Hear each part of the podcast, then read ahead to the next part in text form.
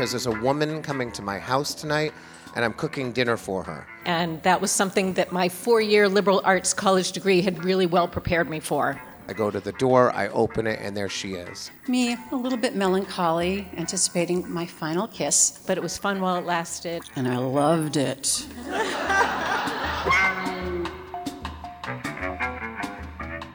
What do grains of sand, Shakespeare's famous shrew, and an avocado have in common? You're about to find out. I'm Vanessa Cirillo, and this is the Valley Voices podcast from New England Public Media. The stories you'll hear were recorded live at Hawks and Reed in Greenfield. The theme was Kiss and Tell. And ooh, we heard some great stories that night, including the three we're sharing with you right now. Just a heads up, there's some kissing and telling about kissing in this episode, so you might want to look around to see who's listening with you. This might be one you want to use your earbuds for. First up, Matthew Dicks tells us about making the perfect grilled cheese sandwich for the perfect woman. I'm standing in my kitchen. I'm holding the very first avocado of my life. And it's not because I'm five years old and I haven't had a chance yet, or I'm living in some far flung land where avocado availability is somehow compromised. I am a 32 year old man child who has spent his entire life eating cheeseburgers and Pop Tarts and Twizzlers, and I've never really considered this exotic, nutritious food as something I might try. I'm trying to get the avocado open. I need to get it open because there's a woman coming to my house tonight, and I'm cooking dinner for her. I love this woman, and I'm hoping that someday she will love me. I need to convince her that I'm not the man I am, but a man that I might be someday so that I can convince her to marry that future version of me and I can spend the rest of my life trying to be that future version of me and probably failing. And it starts with this avocado. Actually, it really started about two months ago when we began dating.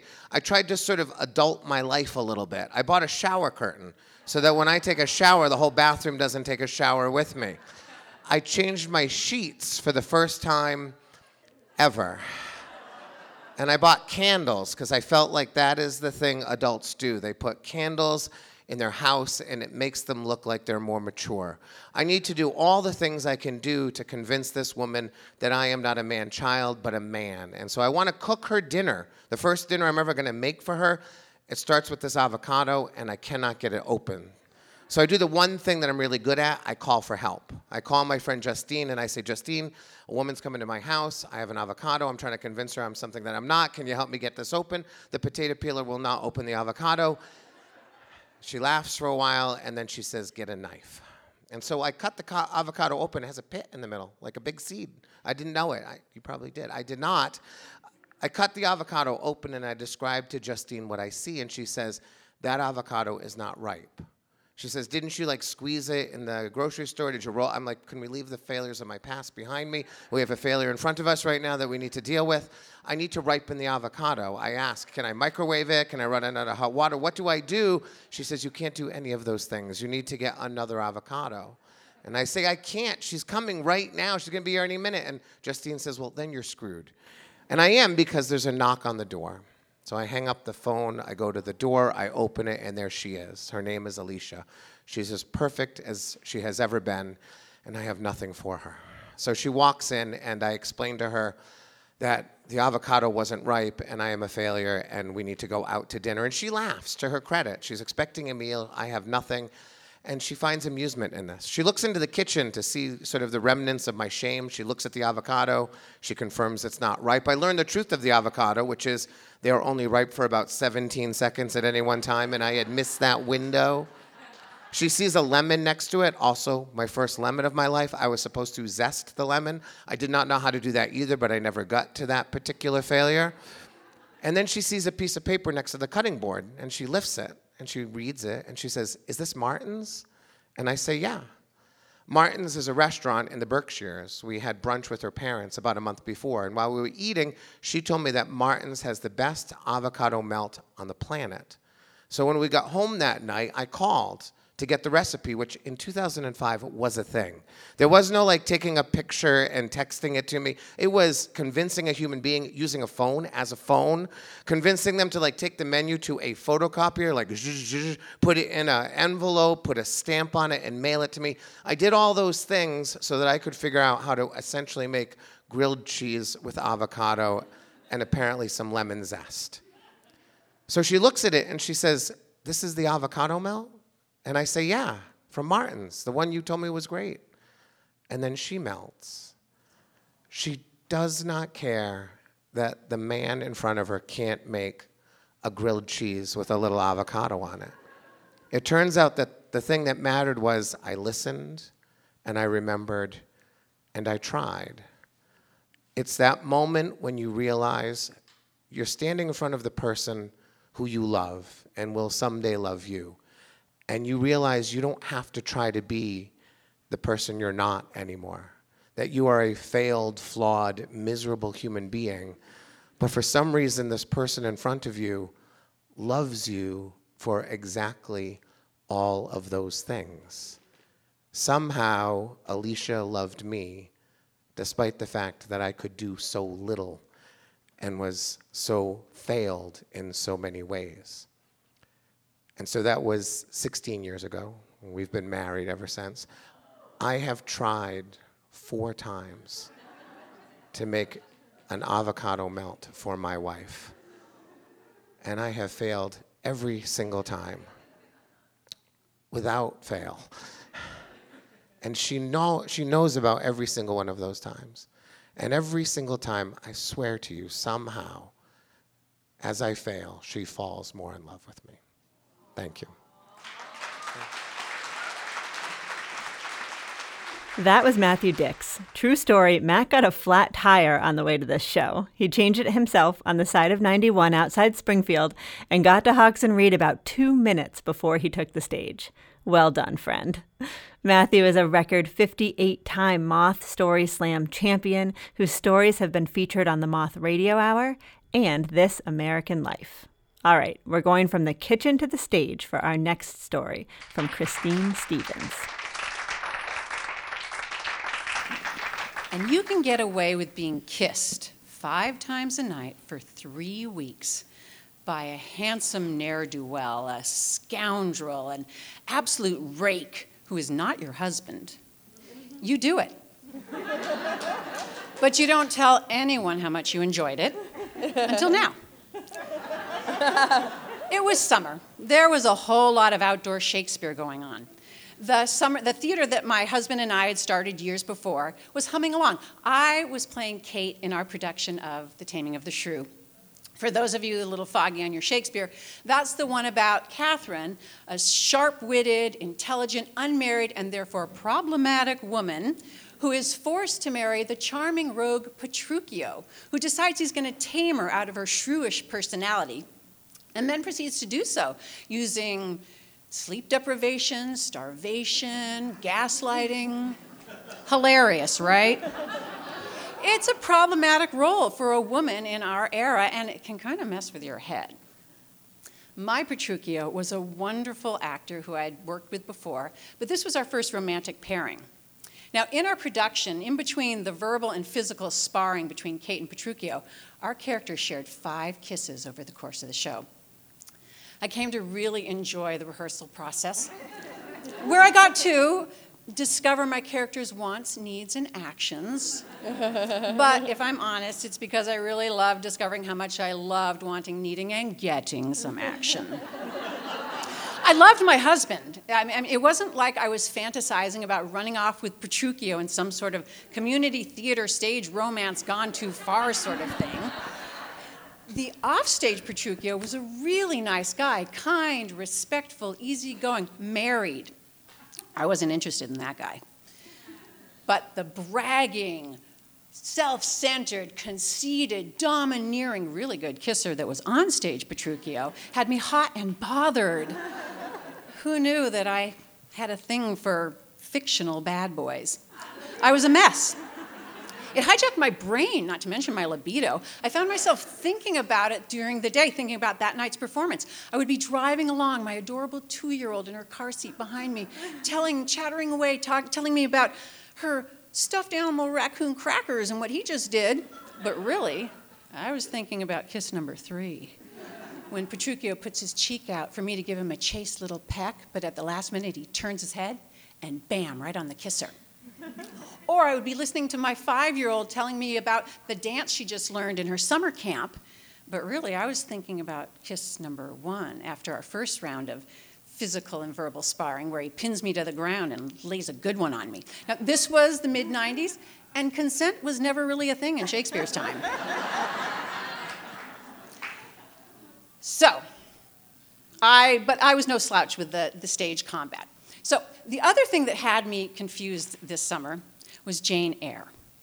Now, in case you're not up on your Brontes, that's the one about the orphan turned, um, uh, she was a, a, governess, and she falls in love with her employer, Mr. Rochester, the irascible, brooding Mr. Rochester. Now, like Petruchio with Kate, Mr. Rochester messes with her head. So there I was. I would spend my evening as the much abused and much kissed Kate, a woman mired in a patriarchy with very little control over her life. And then I would go home, crawl into bed with my copy of Jane Eyre, and sail off to sleep on the story of another woman whose life was controlled by an arrogant man. And I loved it. The lifelong feminist in me was so deeply ashamed, but still very horny. Like I said, a mess. The other thing I found about this play was, and these kisses, what, was that they left their mark. So Petruchio was a dark blonde, and the goatee he grew for the part came in a bit on the light side, so he used a little bit of makeup to darken it up, a little bit of mascara. I don't know how many performances ended with me all aglow from that fifth and final kiss, taking my bow, now the unwitting owner of my own mascara mustache, courtesy of my smooching swain, but there were a few. He finally noticed and very gently told me that he would stop using that Maybelline Deluxe Lash Enhancer in Foxy Dark Brown. As an actor, I have found that there are some roles that leave a lasting impression. On the final performance of our run, as Petruchio and I were standing off stage waiting to make our final entrance into our final scene, me a little bit melancholy, anticipating my final kiss, we looked at each other and smiled silently. He put his hand on the small of my back. It wasn't a kiss, but it felt like an electric pulse and 25 years later, I can tell you, I can still feel it. Thank you. So that's why people want to act. It's all about those free kisses. Christine Stevens is still an actor, playing a role for Shakespeare, but being her own hot self on the Valley Voices stage. This is the Valley Voices podcast from New England Public Media. I'm Vanessa Cirillo, and I've got one more story for you today. But before Ren transports you to the dunes of Cape Cod, a quick note for all you storytelling fans. If listening has got you wanting to kiss and tell, I'm here to tell you yes, we want to hear it all. Our Valley Voice Story Slams bring all kinds of stories to the stage and the podcast. Find out how to audition, watch our video shorts, and get tickets to our next show at nepm.org slash valleyvoices. Our last story comes to you today from Ren Bellavance Grace. So I was working as a waitress the night of the bonfire party, and that was something that my four-year liberal arts college degree had really well prepared me for. So I went to this bonfire party with some folks from the restaurant, and um, and I notice a few seats down, there's this woman, and she is beautiful. I mean, she is like stunning, way, way, way out of my league beautiful. But I had a little liquid courage in me with the Corona lights I was drinking that night, and and uh, and I thought maybe I'd walk to the kitchen past her seat and see if she needed a refill. Can I get you a drink? And she looked up at me and said, Sure, Diet Coke. She spoke to me. and, I, and, I, and I gave her my super suave pickup line Diet for the taste or diet for the calories? totally cringe, but it was it was an ad campaign for Diet Coke back in the day. So, but I so I went in the kitchen, I got myself another Corona, and I got her Diet Coke, and I slunk back to my seat, thinking, well, live and learn, that's over. But who showed up at my restaurant the next day? That girl. And she sat in my section and she drank a bottomless cup of coffee until the end of my shift. And then we went dancing. And then on a picnic. And then there was a quart of fresh picked strawberries on my doorstep after work that day. And then, well, then she went away. She had a long planned trip where she was going to drive cross country, camping on the way, and stay out west for a week or two, and then drive all the way back. And I figured, well, that was a whirlwind, but it was fun while it lasted. And I figured that was over until I got a postcard. And it said, I've been thinking of you all the way through Ohio and halfway through Indiana. I hope that's okay. It was so okay. And she did come back and she contacted me again, and we saw each other again and again and again and again and again. and, and by the end of the summer, uh, we had spent most of our waking hours together and some of our not waking hours together. And mid September, when it was still really nice and warm and sunny, but the summer crowds on Cape Cod had gone home, we took a day trip out to Provincetown. And we found ourselves on a little beach, and it was very quiet, but we tucked ourselves into a very quiet corner of the beach near the jetty where there was like a little estuary where the sea would go out into this brook and then it would come back again at low tide. And we sat there all day long and we talked and we watched the waves and we sat in silence, and it was beautiful. And then, as the afternoon started to go on and the sun started to get a little lower, she turned to face me and scooched a little closer, and she put an arm around my lower back. And we intertwined our fingers and set them down in the warm sand. And she put her head right next to mine and she whispered into my ear, Close your eyes. So I did. And she whispered, What do you hear? And I could hear the crash of the waves, of course, but when I listened more, I could hear the sound of the pebbles as they knocked against the broken seashells, as the water pushed them into the estuary behind us, and again the pebbles rolling again on their way back out towards the sea. And I, I could hear, I heard the sound of sand crabs as they popped out of their holes and ducked back down again when they saw the seagulls overhead. And then I felt her head get close again, and she said, What do you feel? And I felt the sun on every inch of my skin, and I felt it burrowing down through every layer and warming my bones. And I felt the sand underneath my heel and how it was different from the sand against my knee. And I didn't know there were so many different textures of sand. And I could feel the water caressing my thighs as it went from the ocean into the estuary and made its way back and I felt her breath on my neck as she leaned in one more time and said, Open your eyes. And I did. And the world was different. It was new. It was a parallel universe. It was the sky was this, this blue that there's just no vocabulary for the blueness of that blue and and the seaweed was electric green and there were jewels sparkling in the sand gold and diamonds everywhere everywhere was beautiful and she leaned forward one more time and she pulled me closer and she whispered I'm going to marry you someday. And with my eyes wide open, I said, Yes, yes, yes.